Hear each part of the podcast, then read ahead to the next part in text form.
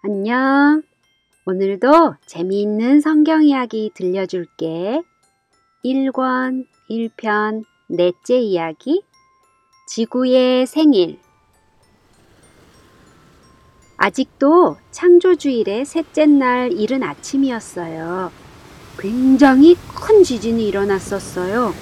땅은 신비스럽게도 바닷물 속에서 쑥 솟아 올라왔어요. 온갖 크기와 온갖 모양의 섬들이 나타났어요. 전에는 바닷물만 보이던 곳에 웅장한 산들과 굽이치는 언덕들, 그리고 아름다운 해변들이 보이게 되었어요. 그렇지만 아직 할 일이 남아 있었어요. 여기저기 흩어져서 반짝반짝반짝 밝게 빛나는 보석들을 빼놓으면 땅은 어둡고 쓸쓸하게만 보였거든요. 어디를 보나 나무 한 그루, 풀 한 포기가 없었어요. 분명히 하나님께서 이런 곳에 누군가를 살도록 계획하시지는 않았을 거예요. 어? 잠깐 기다리세요. 아직 판단하긴 너무 일러요. 들어보세요. 하나님께서 다시 한번 말씀하고 계세요. 땅은 풀과 씨 맺는 채소와 각기 종류대로 씨 가진 열매 맺는 과목을 내라. 우와, 자 보세요. 얼마나 놀랍게 변했어요. 저 언덕들을 보세요. 이젠 더 이상 쓸쓸하지 않아요. 언덕은 밝은 초록색으로 물들여졌어요. 언덕은 이 끝에서 저 끝까지 잔디와 꽃과 나무들로 아름답게 덮여졌어요. 저 산들 좀 보세요. 하늘을 찌를 듯이 높이 솟은 우람한 소나무와 삼나무들을 좀 보세요. 그리고 들판도 한번 보세요. 얼마나 아름다워요. 저 가지각색의 꽃들은 마치 온 들판에 양탄자를 깔아놓은 것 같이 보여요.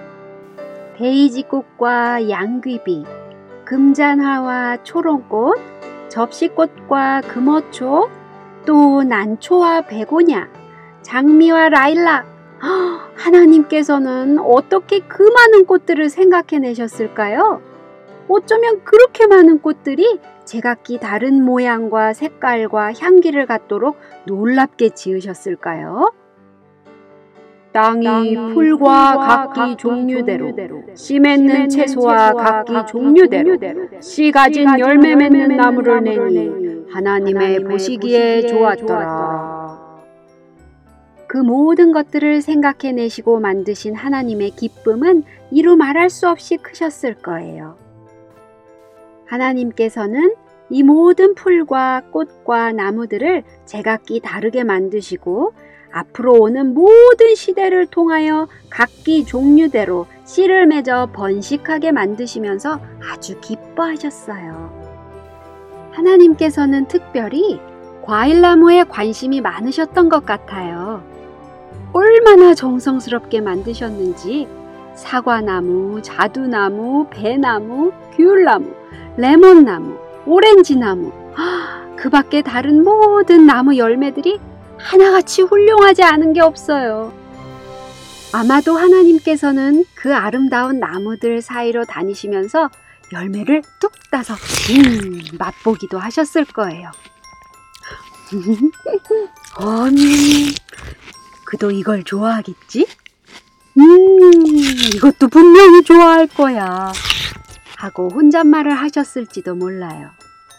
하나님께서는 자기 자신을 생각하신 것이 아니라 다른 누군가를 마음속에 생각하셨기 때문이에요. 지금 비록 그분의 마음속에 자리 잡고는 있지만 얼마 후면 살아서 움직이는 존재가 될 것이었어요.